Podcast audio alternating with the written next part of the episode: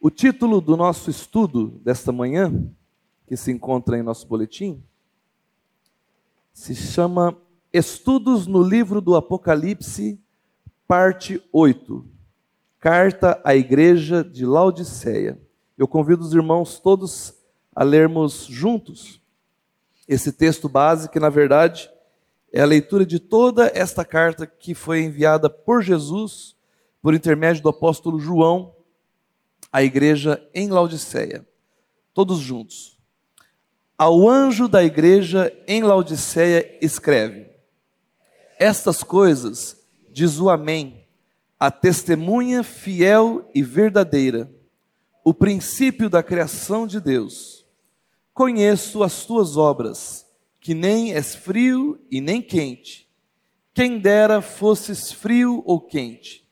Assim, porque és morno e nem és quente nem frio, estou a ponto de vomitar-te da minha boca, pois dizes: Estou rico e abastado, e não preciso de coisa alguma, e nem sabes que tu és infeliz, sim, miserável, pobre, cego e nu.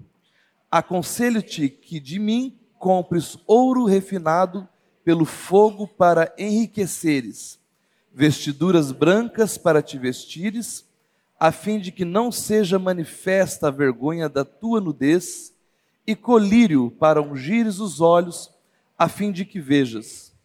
Eu repreendo e disciplino a quantos amo.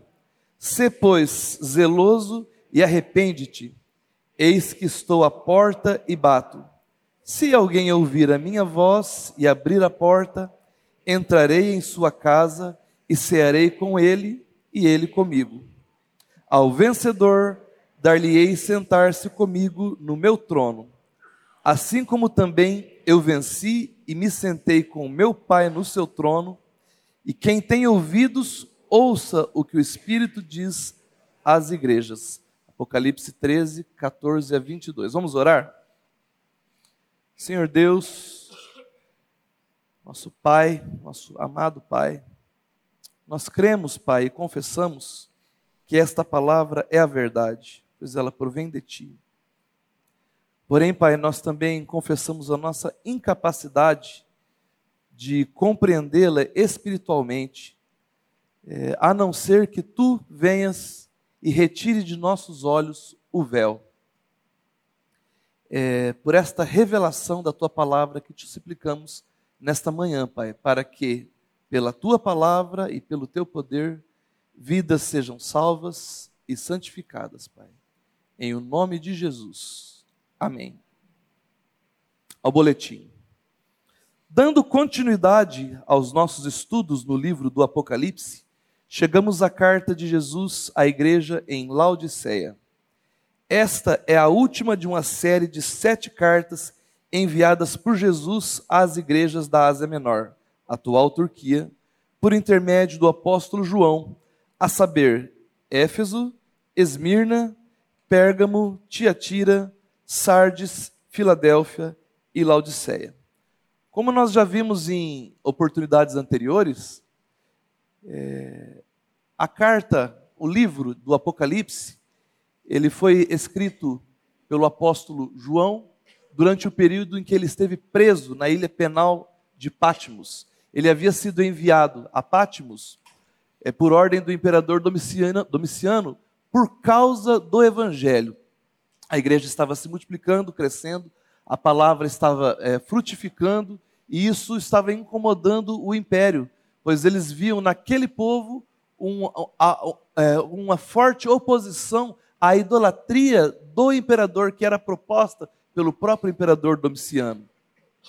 Então, quando João ele é enviado a Patmos, era uma tentativa de fazer calar, de reprimir a pregação do evangelho e a propagação. De alguma maneira, João estaria sendo como que um exemplo do que o império faria com todos aqueles que que se recusassem a adorar o Deus com D minúsculo Domiciano, o auto-intitulado Deus, né? É, e o povo de Deus se recusando em prestar esse culto a, Domiciano, passou a sofrer todos os tipos de, de perseguições. Perseguições é, é, de perda de seus patrimônios, de perda de liberdade, inclusive de pena de morte. O recado do império era claro: aqueles, aqueles que se mantivessem fiéis a Jesus e não prestassem culto a Domiciano sofreriam essas perseguições. Assim como as demais destinatárias das cartas do Apocalipse, a igreja em Laodiceia ela havia sido fundada a partir do trabalho missionário de Paulo na igreja de Éfeso. Já dissemos isso também em oportunidades anteriores. Gostaria de, de passar por isso novamente, porque pode ser que alguns dos irmãos aqui ou não se lembrem ou nem ouviram isso. Mas em sua segunda viagem missionária, Paulo fez residência em Éfeso e lá ficou por alguns anos. E inicialmente ele esteve pregando na sinagoga, como era de seu costume, e, e a partir de um certo momento, a oposição dos judeus ao evangelho obrigou que Paulo passasse a pregar num outro lugar. E aí ele aluga uma escola chamada Escola de Tirano, e ali ele passou a pregar diariamente e nessa escola de Tirano é, vinham pessoas de toda a região da Ásia Menor, que hoje é chamada de Turquia. Toda a região da Ásia Menor vinham pessoas de todas essas cidades. E entre as cidades que enviavam pessoas para aprender sobre o Evangelho, em Éfeso, haviam pessoas da cidade também de Laodiceia. Essas pessoas vinham, ouviam a palavra, tinham o seu, o seu coração vivificado, eram regeneradas pelo poder do Espírito Santo retornavam às suas cidades e ali se estabeleciam as igrejas. Não foi Paulo que fundou é, a igreja em Laodiceia propriamente ele, porém foi através do seu ministério em Éfeso que essas é como a igreja em Londrina, a primeira igreja em Londrina que que é, através da pregação do, do evangelho ela, ela vai fundando igrejas, congregações nos bairros, também nas cidades circunvizinhas e até no exterior. Porém, meus irmãos, ao, ao, ao boletim, diferentemente das outras destinatárias da carta do Apocalipse, Laodiceia desfrutava de relativa liberdade política e religiosa. A sua localização geográfica era estratégica. A sua economia era próspera. A sua população era culta e orgulhosa. Além do mais, Laodiceia era famosa por pelo menos três características. Primeiro, era o centro econômico e bancário da Ásia Menor, com uma população economicamente desenvolvida. Segundo, era um importante polo têxtil, sendo uma grande produtora de tecidos e roupas para a classe alta da Ásia Menor.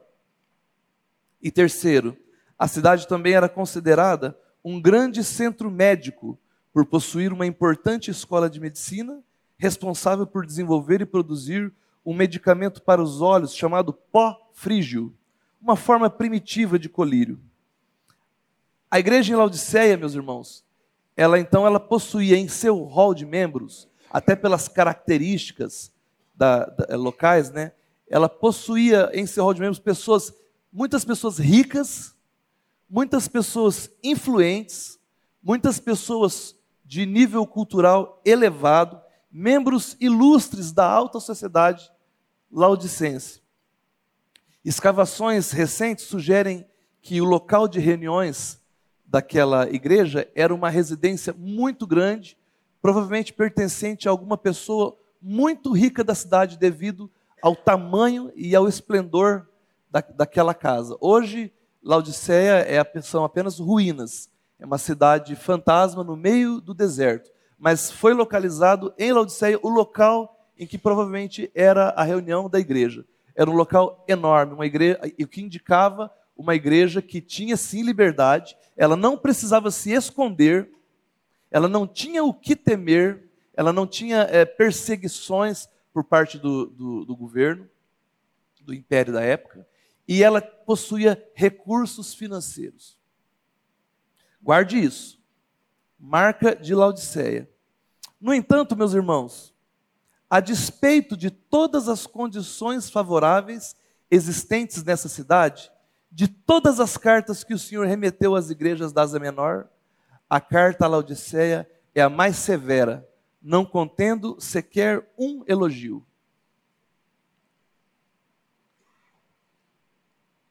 Nas demais cartas, Éfeso, Esmirna, é, Pérgamo, Sardes, Filadélfia, nas demais cartas, o Senhor, ele sempre declara o seu amor, ele se apresenta nas cartas, inclusive nessa também, é, a, destacando algum aspecto de sua, de sua glória, e ele passa daí a falar sobre algo que ele, ele via na igreja, algum problema, ele identificava alguma falha daquela igreja, ele fazia uma exortação a essa falha, ele também fazia um elogio é, é relativo a algum ponto forte dessa igreja, quer fosse a sua fidelidade, quer fosse sua, o seu empenho missionário. Então ele fazia sempre uma crítica, uma não é uma não é exatamente uma crítica, é mais do que uma crítica, é uma exortação. Exortação é quando você apresenta um problema, mas você encoraja a pessoa a ser tratada naquele problema. Não é uma mera crítica pela crítica. O Senhor os encoraja a se corrigirem naquela questão e também faz algum elogio e também ele faz promessas é, relacionadas ao, ao atender ou não aquela exortação daquela carta. Porém, meus irmãos, a esta carta específica de Laodiceia não há nenhum elogio. É a carta mais dura, a despeito de todos os recursos que eles possuíam, a despeito de toda a liberdade que eles possuíam, a despeito de sua, do seu nível intelectual, de seu nível financeiro, de seu nível social. É uma igreja que recebe apenas crítica e uma crítica muito dura, como nós vamos ver. Apesar de nós já termos lido a carta toda, é, nós vamos novamente reler, porém agora verso a verso da carta, e entre cada verso nós vamos fazer algumas considerações que o Senhor nos permitir. O conteúdo da carta ao boletim. Todos juntos, meus irmãos.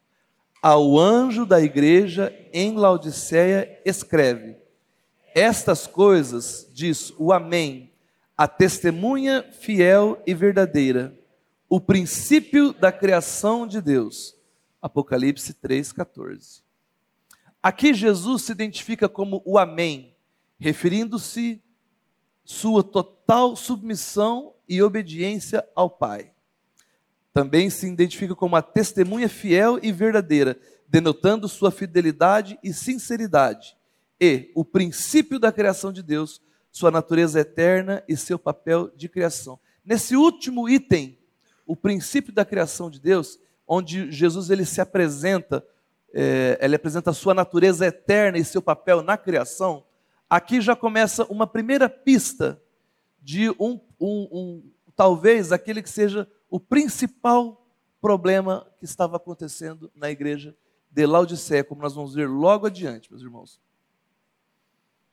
Continuando, todos juntos. Conheço as tuas obras, que nem és frio e nem quente. Quem deras fosse frio ou quente. Assim, porque és morno e nem és quente nem frio, estou a ponto de vomitar-te da minha boca. Jesus afirma que a mornidão espiritual de Laodiceia era absolutamente reprovável, causando-lhe ânsias de vômito.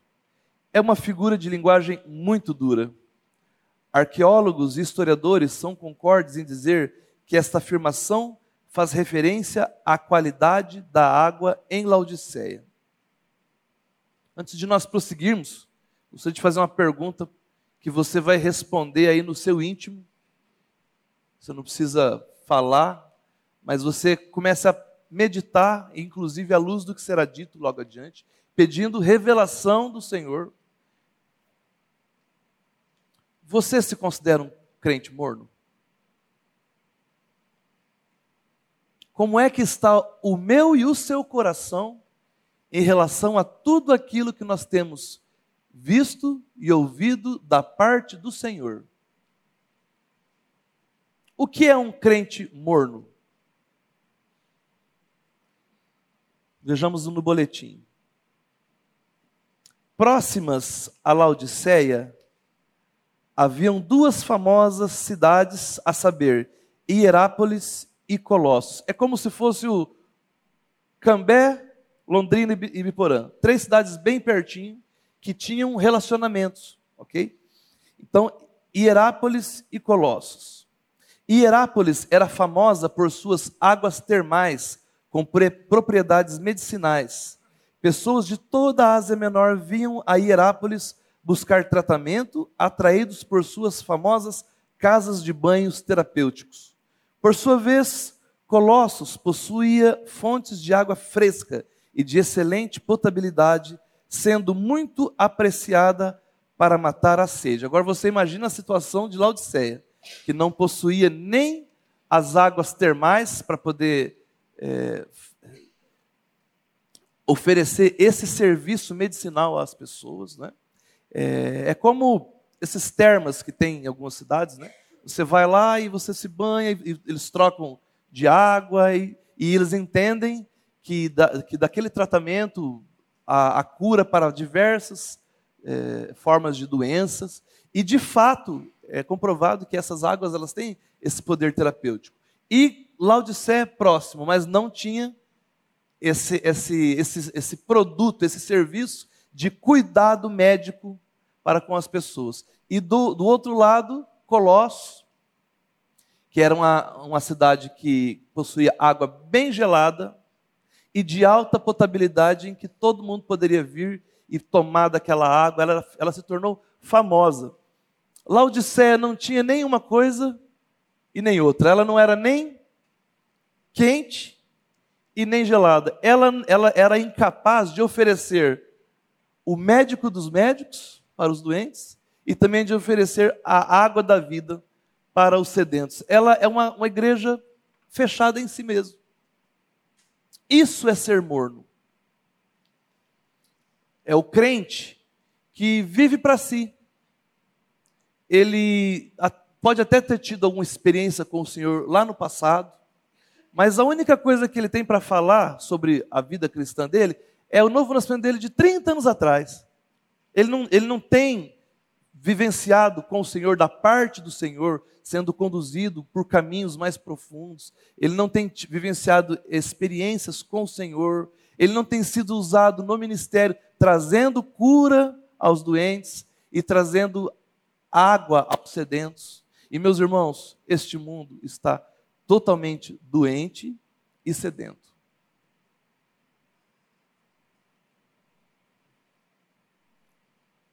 A seara é, não é grande, ela é enorme. A gente já, já vem falando nessas reuniões sobre o Apocalipse que, a, além do, do, mundo ser uma seara gigante de pregação dos evangelhos, do evangelho, as próprias igrejas hoje são o maior campo missionário. E por quê, meus irmãos? Porque elas não têm sido, em, em grande parte, né, fonte de cura aos doentes, aos enfermos, e também não tem trazido aquele que é o único que pode matar a sede de significado das nossas almas, meus irmãos. Em contraste, então, com as águas de Hierápolis e de Colossos, as águas de Laodiceia, sendo mornas, não serviam nem para tratamento de enfermos e nem para matar a sede dos sedentos a água de Laodiceia era um arquétipo, arquétipo da própria igreja daquela cidade, incapaz de apresentar o médico dos médicos aos doentes e de oferecer a água da vida aos sedentos. Todos juntos, Apocalipse 3, 17 a 18. Pois dizes: estou, estou rico e abastado, e não preciso de coisa alguma, e nem sabes que tu és infeliz, sim, miserável cego e nu. Aconselho-te que de mim compres ouro refinado pelo fogo, para te enriqueceres, vestiduras brancas para te vestires, a fim de que não seja manifesta a vergonha da tua nudez, e colírio para ungires os olhos, a fim de que vejas. Ele diz assim: Estou rico e abastado. Está tá mais para abestado, né? Eles se, se fundamentando nos seus próprios recursos, tanto de sua cidade como a sua igreja, eles vão que, como que se bastando, cuidando apenas dos seus próprios interesses, levando a vida como que como é que, como que é, é a vida do homem sem Deus? O que, que, ele, que, que o homem sem Deus quer? Ele quer o máximo com o mínimo de esforço e sem nenhuma responsabilidade. Ele olha só para si, né? O filho de Deus, ele diz: primeiro Deus, depois eu e os irmãos. Porque ama a Deus sobre todas as coisas e é o próximo como a ti mesmo. Aquele que não conhece o Senhor, primeiro eu, segundo eu, é só eu, e fica só em si mesmo. Né? Mas veja bem, são vários os contrastes. Apesar de sua riqueza material, como eu já disse, é a cidade que era o centro bancário da Turquia, da Ásia Menor. Apesar de sua riqueza material, Laodiceia vivia uma verdadeira miséria espiritual. Apesar de sua famosa produção, produção de tecidos e de roupas, Laodiceia era espiritualmente nua e, em contraste com sua produção de medicamentos para os olhos, era incapaz de enxergar sua real condição devido à sua cegueira espiritual. Meus irmãos, pior do que ser miserável e nu é ser miserável, nu e cego, porque aí você não consegue nem perceber o que está acontecendo. E essa é uma característica muito marcante de uma igreja morna e de um crente morno, digamos assim. Dentro de uma igreja morna, coexistem duas igrejas, via de regra. Existe aquela igreja que a liderança idealiza, a liderança da igreja, ela pensa que a igreja é daquele jeito, e existe uma segunda igreja que é como ela de fato é. Faz sentido, meus irmãos? Os, os pregadores, eles trazem a mensagem e os ministérios todos funcionando de acordo com, sua, é, com, com a, departamentos, né? E ali eles, essa mensagem ela é pregada e muitas vezes nós falamos coisas bem profundas, bem elevadas e, e trazemos mensagens que está falando lá de Cafarnaum, lá de Jerusalém, mas numa igreja morna há uma dificuldade de, de olhar para a cidade, o local em que ele está. Às vezes o, o, o pregador está preocupado com infralapsariano, essas coisas todas, né? E tem uma irmã que o filho está viciado em drogas. E há uma dificuldade de, de, dessa liderança, primeiro, de enxergar os fatos, a situação daquela comunidade, porque por ser morna, ela não tem relacionamentos. E também há, é um problema de, de, de via dupla há o problema dessa liderança falar de, muitas vezes de maneira abstrata e que não consegue ter penetração nas questões cotidianas, diárias de, dos irmãos. E há a dificuldade dos irmãos também de se submeterem e de, ouvindo a palavra de Deus, buscar o Senhor em arrependimento e acolher com mansidão aquilo que está sendo dito. Às vezes o irmão vai falar, por exemplo, é, sobre finanças. E ele traz todos os textos bíblicos sobre Aí a, a, a comunidade escuta, ah, isso aí, ele está falando isso aí porque ele tem isso, ele tem aquilo, ele não tem esse problema. O irmão vai falar, por exemplo, sobre família, e ele apresenta o, o padrão, o modelo bíblico de família. Muitas vezes ele nem, ele nem tem noção das dificuldades enfrentadas pela, pelas famílias da igreja, mas ele está apresentando a palavra com fidelidade. E aí alguns irmãos escutam e falam assim: ah, mas também ele está falando assim, ah, a família perfeita que ele tem, né? A minha família não é assim. E aí fica uma desconexão entre os púlpitos e a vida prática das pessoas. Meus irmãos, isso acontece? A igreja morna, ela, ela é cega. Ela é incapaz de enxergar as, as questões. E sendo cega, para poder continuar no seu curso, muitas vezes ela se usa pela misericórdia, Senhor, mas ela, se usa, ela usa, às vezes, de uma hipocrisia. Ela passa a demonstrar é, características que, de fato, as, as famílias não têm. Ela passa a ostentar, é graça e paz, é meu irmão, está tudo bem. Ah, só na glória, é só bênção. Meus irmãos. Meus irmãos.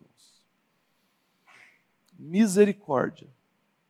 A igreja do Senhor ela é transparente. A igreja do Senhor é uma igreja em que as pessoas convivem, as pessoas se conhecem, as pessoas se relacionam, elas se, se visitam. Não é, não é vida de WhatsApp, irmãos. Você pode usar o WhatsApp para mandar um, uma mensagem, mas eu preciso. E, e às vezes acontece de, num determinado núcleo em que você está envolvido, e nós que fazemos parte de ministério, às vezes naquele ministério a gente consegue até se relacionar com as pessoas. Eu ando com, e, e, ao eu estar me relacionando com, com aquelas pessoas daquele ministério, eu fico achando que na igreja todo mundo está se relacionando. E não está. Há pessoas na igreja que, às vezes, a, a, a irmã ficou viúva, um mês depois é que as pessoas vão saber.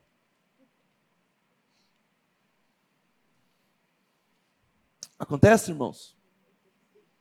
Que o Senhor, Ele nos exorte e, e nos leve a refletir sobre qual é o vínculo do amor que nós, deve, nós temos uns para com os outros.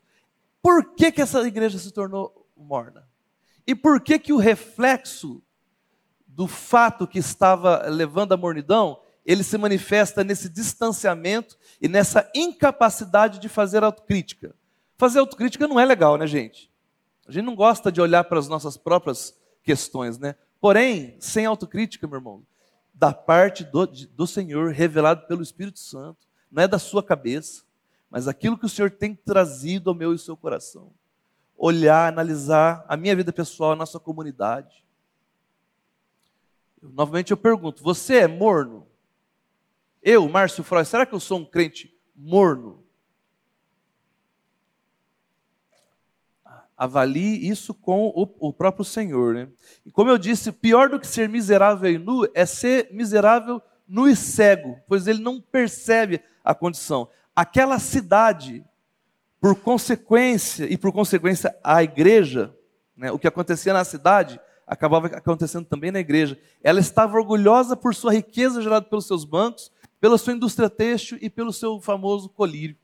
E é justamente puxando esse, esse mote, esse, esses aspectos locais que o Senhor traz essa exortação tão severa a esses irmãos.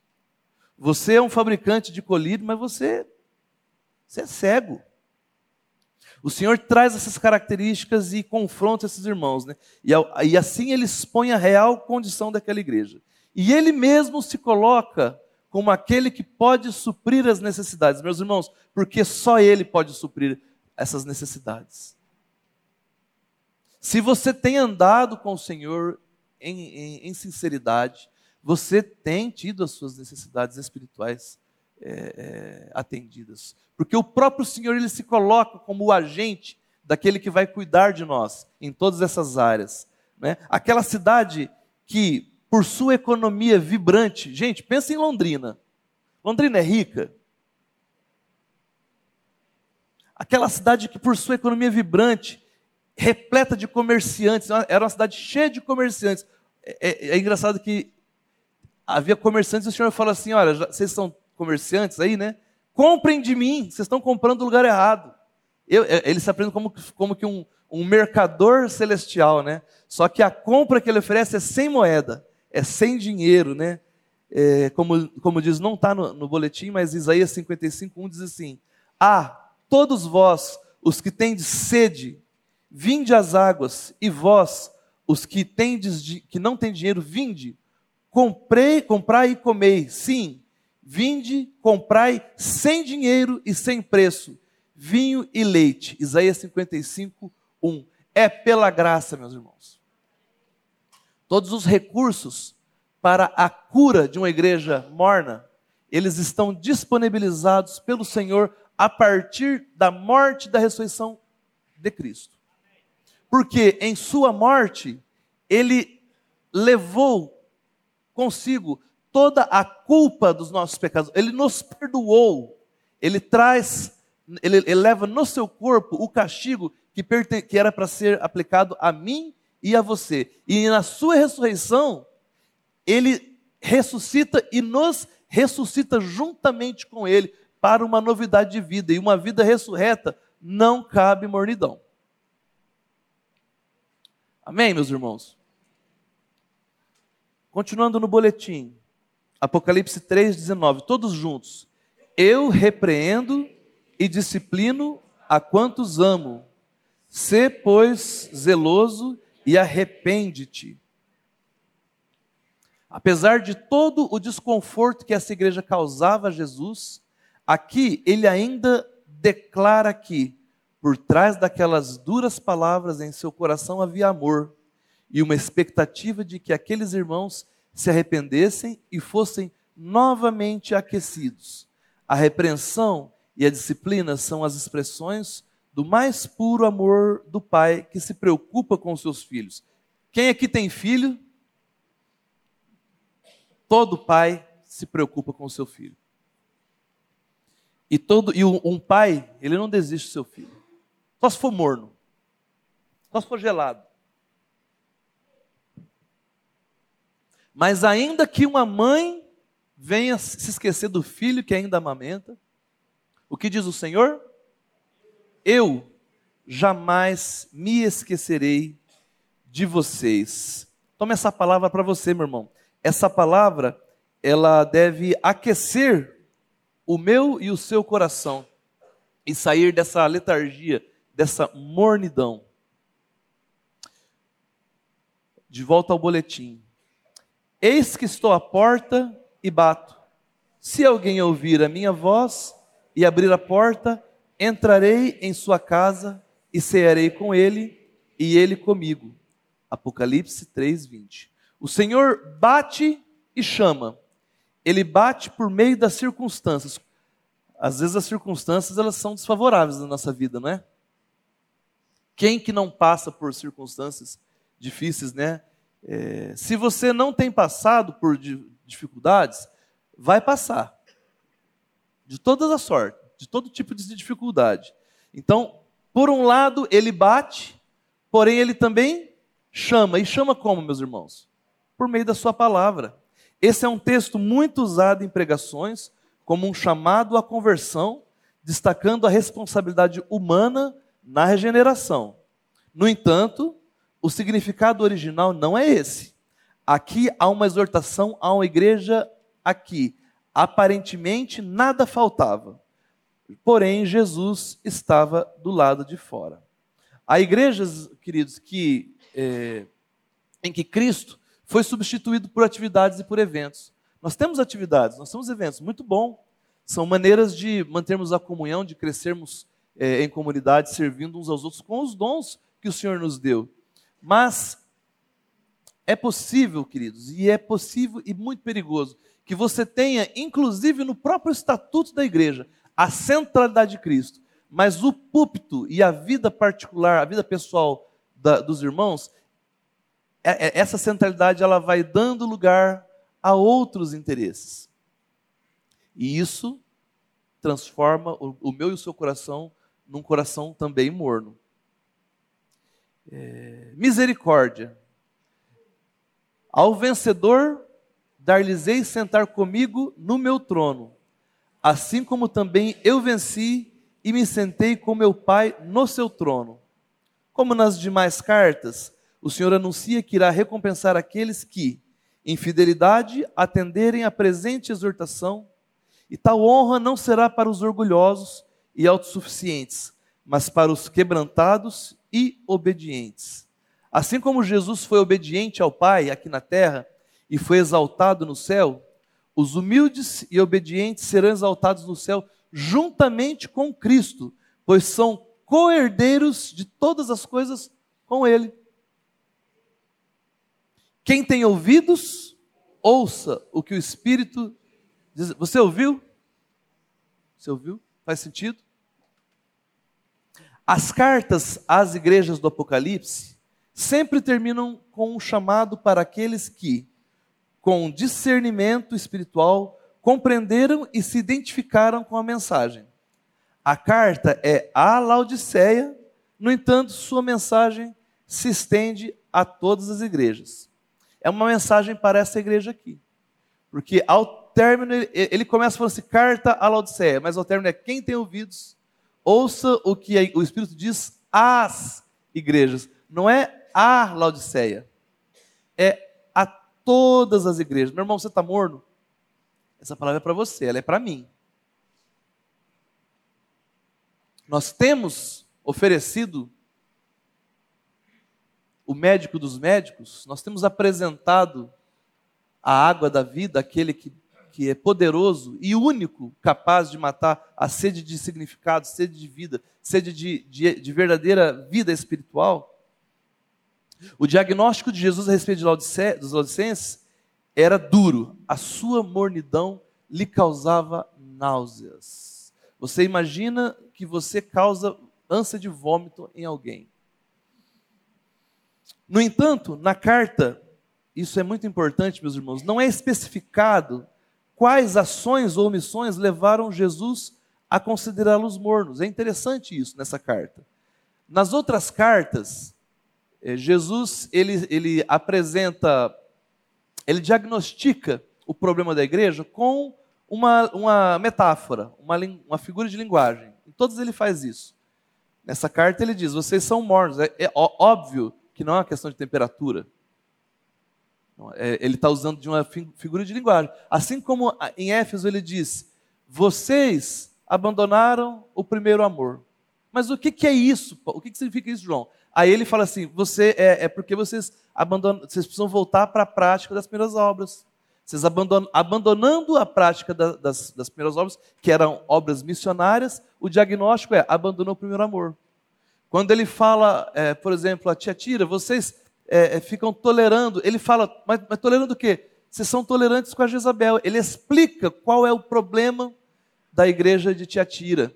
Quando ele vai falar Sardes, ele fala assim: vocês têm a aparência de que está vivo está morto. Não, não tá, ninguém está morto ali. É, é, é uma linguagem espiritual. Só que aí ele explica: é que dentro da, da, da comunidade de vocês, tem pessoas que ainda não nasceram de novo e tem pessoas que já estão quase apostatando da fé.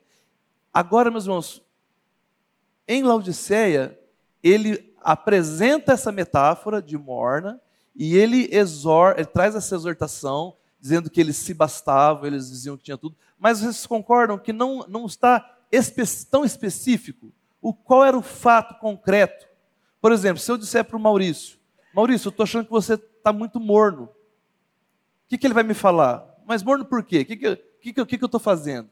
Ele vai querer saber qual o fato concreto que, que gerou em mim essa percepção. Maurício não está morno, tá, meus irmãos? É, não está morno. Apenas usei ele de exemplo. Mas, por que morno? Você vai querer saber, né? Então, o que concretamente é, teria levado Laodiceia a essa condição de mornidão? Na carta não é especificado. Não nessa carta mas nós temos pistas é, do que pode ter acontecido, e essas pistas, ao meu ver, são valiosíssimas para nós, para que nós não incorramos nessa mesma, nessa mesma falha, nessa mesma questão que pode gerar a mornidão na minha vida, na sua vida e na vida da comunidade. Então, ao boletim, o que concretamente teria levado Laodiceia a essa condição de mornidão? Isso poderia ter sido evitado? Isso poderia acontecer com essa igreja aqui também? Nós podemos nos tornar mornos? Evidente, amados. Há na carta de Paulo aos Colossenses algumas pistas a respeito do que pode ter levado Laodiceia a essa situação e que, posteriormente, levou Jesus a direcionar-lhe tão duras palavras. Vejamos o que Paulo diz em Colossenses 2, de 1 a 3. Gostaria, pois, vamos ler todos juntos, amados? Gostaria, pois, que soubesseis quão grande luta venho mantendo por vós. Vós quem? Não, Colossenses. Ele está escrevendo uma carta a Colossenses e agora ele vai dizer qual é a motivação de, de que ele escreveu. Porém, o mesmo problema que estava acontecendo em Colossenses estava acontecendo em Laodiceia, eram cidades perto, lembra? Olha lá. Perdão, eu interrompi a leitura, mas vamos, vamos de novo. Gostaria, pois, que soubesseis quão grande luta venho mantendo por vós, Colossenses, pelos laudicenses e por quantos não me viram face a face. Esses, os outros, provavelmente, é Hierápolis. É, é a outra cidade. Continua. Seja confortado e vinculado juntamente em amor. E eles, eles quem? Eles quem agora? Os laudicenses. Porque quando ele está falando a Colossenses, ele fala vós. Quando ele fala eles, é laudicenses e a outra cidade, Hierápolis. Porque eles tenham toda a riqueza da forte convicção. Forte convicção é o contrário de quê? Mornidão. Vocês estão vendo? Está tá, tá claro? A forte convicção do entendimento para compreenderem plenamente o mistério de Deus Cristo da sabedoria e do conhecimento estão ocultos. Amém. Percebe-se, então, irmãos, aqui, que os mesmos problemas que motivaram a confecção dessa carta aos Colossenses estavam presentes na igreja de Laodiceia também. E o intuito de Paulo, ao escrever a carta aos Colossenses, era alertar aqueles irmãos a respeito de uma forma de heresia que estava contaminando as mentes e os corações deles, o gnosticismo. E não apenas alertar, mas também fortalecê-los na verdade, a fim de serem capazes de identificar e rechaçar aquela falsa e perigosa doutrina. Esta mesma heresia estava se infiltrando em Laodiceia também, talvez devido à proximidade dessas cidades. Era uma heresia que atacava a doutrina mais central da fé cristã, a cristologia, ou seja, a doutrina da pessoa e da obra do nosso Senhor Jesus Cristo. Não se pode manter uma igreja fervorosa sem a, a cristologia bíblica. O que, que é cristologia? Eu vou perguntar e quem quiser responde aí. Quem é Jesus? Quem é Jesus, gente? O que, que ele fez?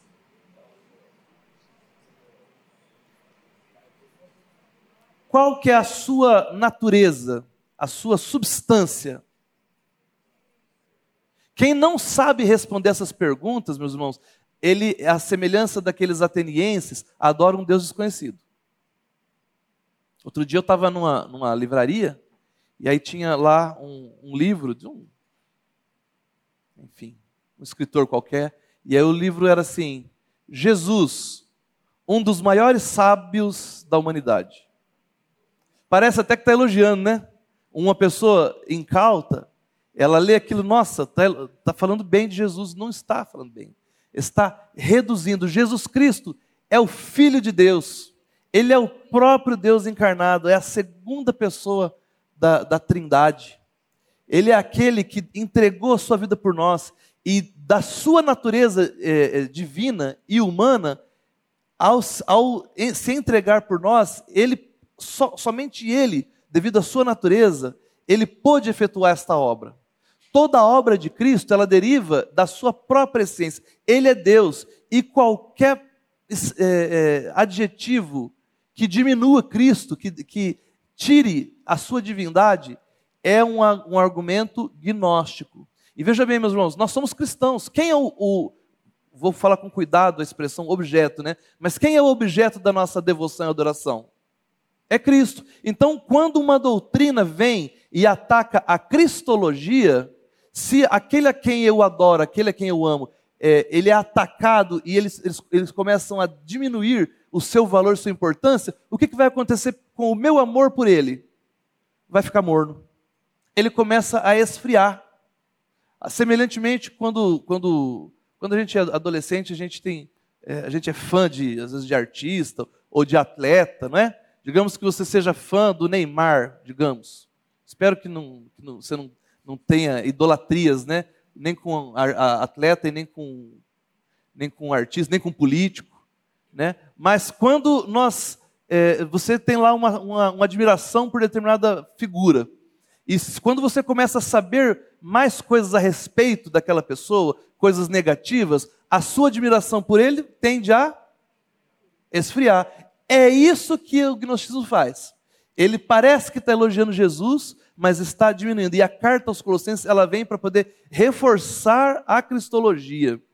Olha só, não está no boletim, mas ah, ah, vamos ler aí Colossenses 2, de 4 a 8. Paulo, então, ele vai muito habilidosamente e até mesmo poeticamente. É lindo o que Paulo fala. É... Aliás, vamos a partir do 3, que já foi lido. Em quem, em quem está falando de Jesus, em quem todos os tesouros da sabedoria e do conhecimento estão ocultos. Assim digo, para que ninguém vos engane com raciocínios falaz. Olha aí os, os gnósticos infiltrados. Pois, embora ausente quanto ao corpo, contudo em espírito, estou convosco, alegrando-me e verificando a vossa boa ordem e firmeza da vossa fé em Cristo. Ora, como recebestes Cristo Jesus, o Senhor, assim andai nele, nele radicados e edificados e confirmados na fé, tal como fostes instruído, crescendo em ações de graça. Continua. Cuidado, que ninguém vos venha a enredar com sua filosofia e vãs sutilezas, conforme a tradição dos homens e conforme os rudimentos do mundo, e não segundo Cristo. Agora ele vai falar de quem é Cristo. Porquanto nele habita corporalmente toda a plenitude da divindade.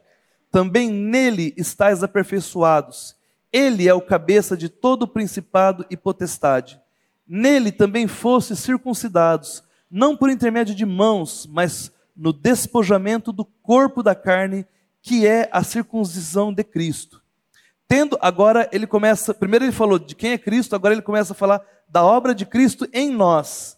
Tendo sido sepultados juntamente com ele no batismo, no qual igualmente fostes ressuscitados mediante a fé no poder de Deus, que o ressuscitou dentre os mortos, e a vós, outros que estáveis mortos pelas vossas transgressões e pela incircuncisão da vossa carne, vos deu vida juntamente com ele, perdoando todos os nossos delitos, tendo cancelado o escrito de dívida que era contra nós e que constava de ordenanças, o qual nos era prejudicial, removeu parcialmente, inteiramente encravando-a na cruz e despojando os principados e potestades, publicamente os expôs ao desprezo, triunfando deles na cruz. Isso aquece seu coração?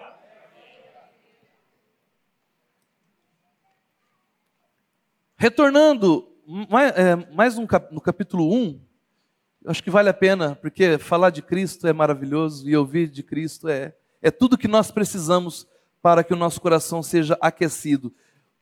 Paulo, ele esbanja cristologia no livro de Colossenses. É maravilhoso. É, o pastor Glenn esteve por anos né, pregando sobre Colossenses, né, naquela série A Sublime Preeminência de Cristo. Foi, foi impactante demais. E olha o que, que Paulo diz é, no capítulo 1, a partir do verso 13. Aqui agora ele vai inverter. No, no, no, verso 2 ele fala de quem é Cristo e depois do que ele fez. Aqui ele vai falar do que ele fez e depois de quem é Cristo. Mas só que Cristo vai ser apresentado da maneira mais linda que. talvez das, das maneiras mais lindas de toda a Bíblia. Olha lá. Ele, ele quem? Cristo.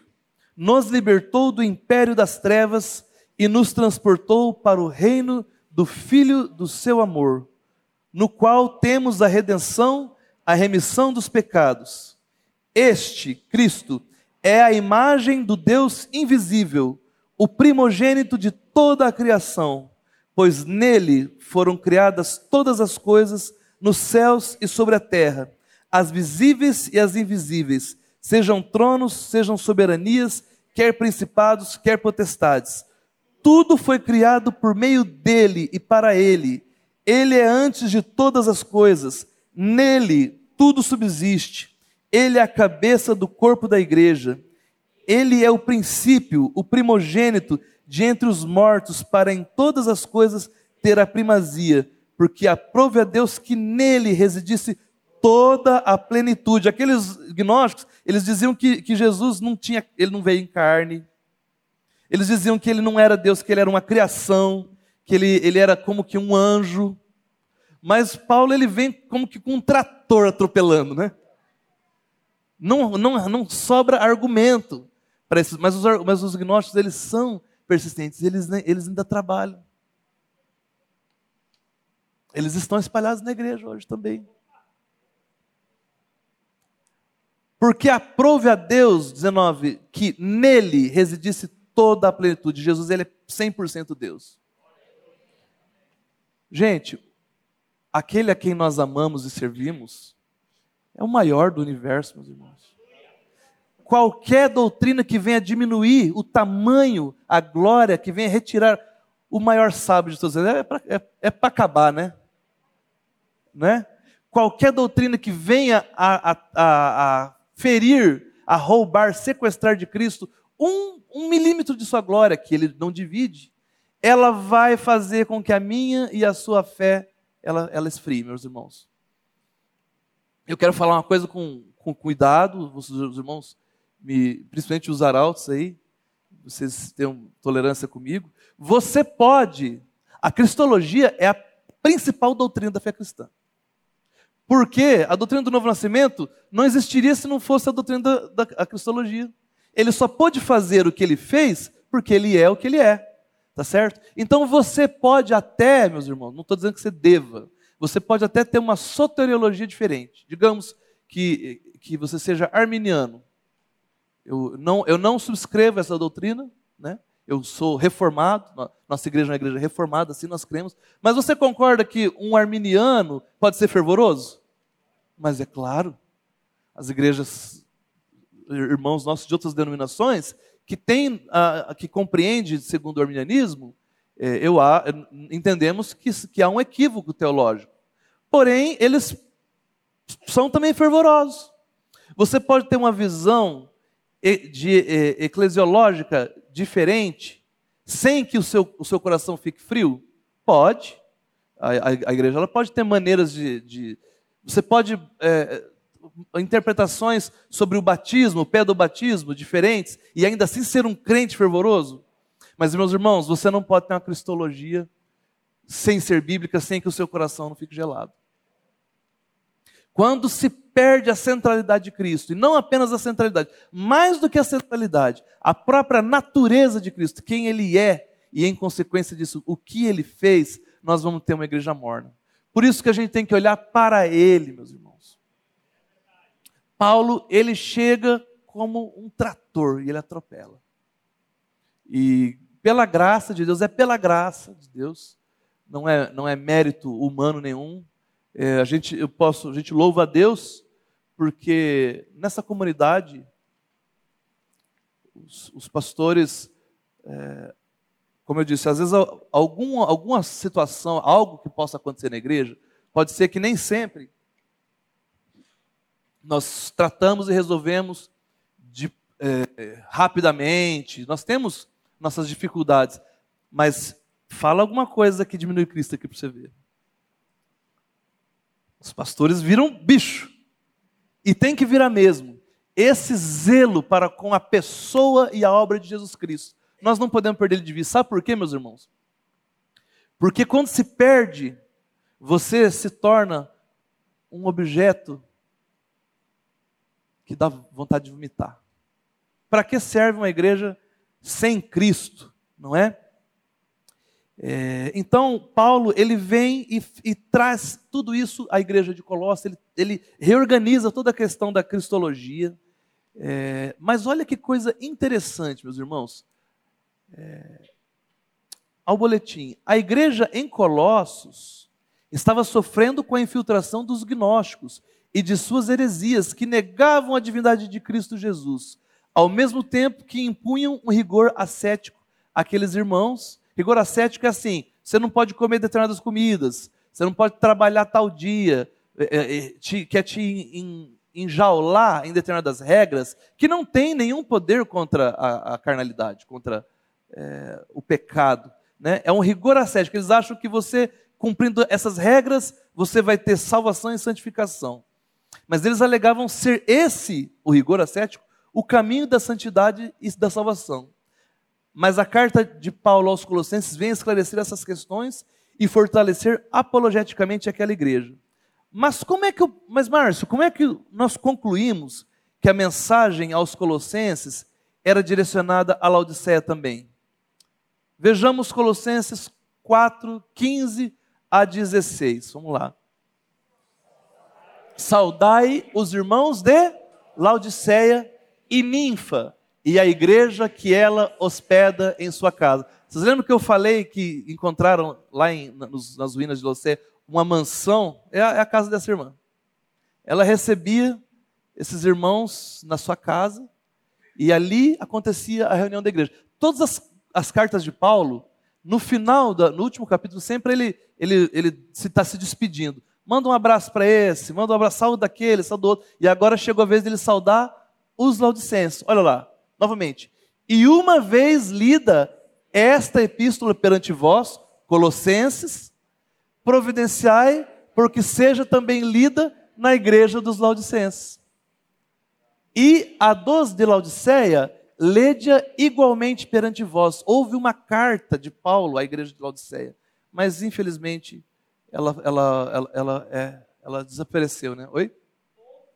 Ou felizmente, né? Existe uma alegada carta de Paulo à igreja de Laodiceia, mas é, já foi comprovado que é falsificado, né? Mas o fato é que os mesmos problemas que haviam em Colossenses haviam em Laodiceia. Por isso que a carta de, de Colossenses era para ser lida nas duas igrejas e a carta de, Laodice, de Laodiceia era para ser lida também em Colossenses e também em Herápolis. Então, quando você lê carta de Paulo aos Colossenses, você pode entender carta de Paulo aos Laodicenses também.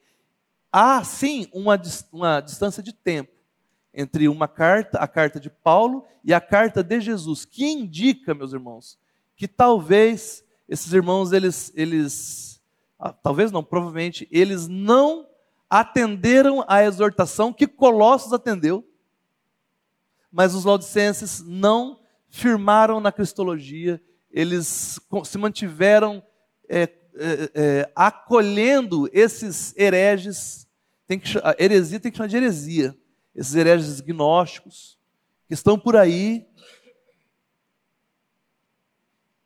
Às vezes vem aqui, né, pastor? Às vezes vem aqui. Né? Se tiver um aí, Jesus Cristo é o Senhor. E Ele é o único que pode dar significado à sua vida, tirar você da sua condição de, de inimigo de Deus e trazer para a família de Deus. Creia nisso e será salvo. Tu e a tua casa.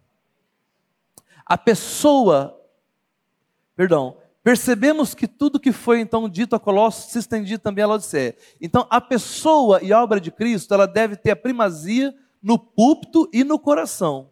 Quando qualquer outro assunto ganha mais espaço do que Cristo em nossos púlpitos e em nossas vidas, Cristo se põe à porta, batendo e chamando, prestes a vomitar. Você percebe que, agora entendendo que é uma questão de cristologia, por que, que Jesus está do lado de fora? Eu estou à porta e bato. Ele está do lado de fora. Por quê? Porque a cristologia foi atacada. Quem ele era, ele foi colocado para lado de fora.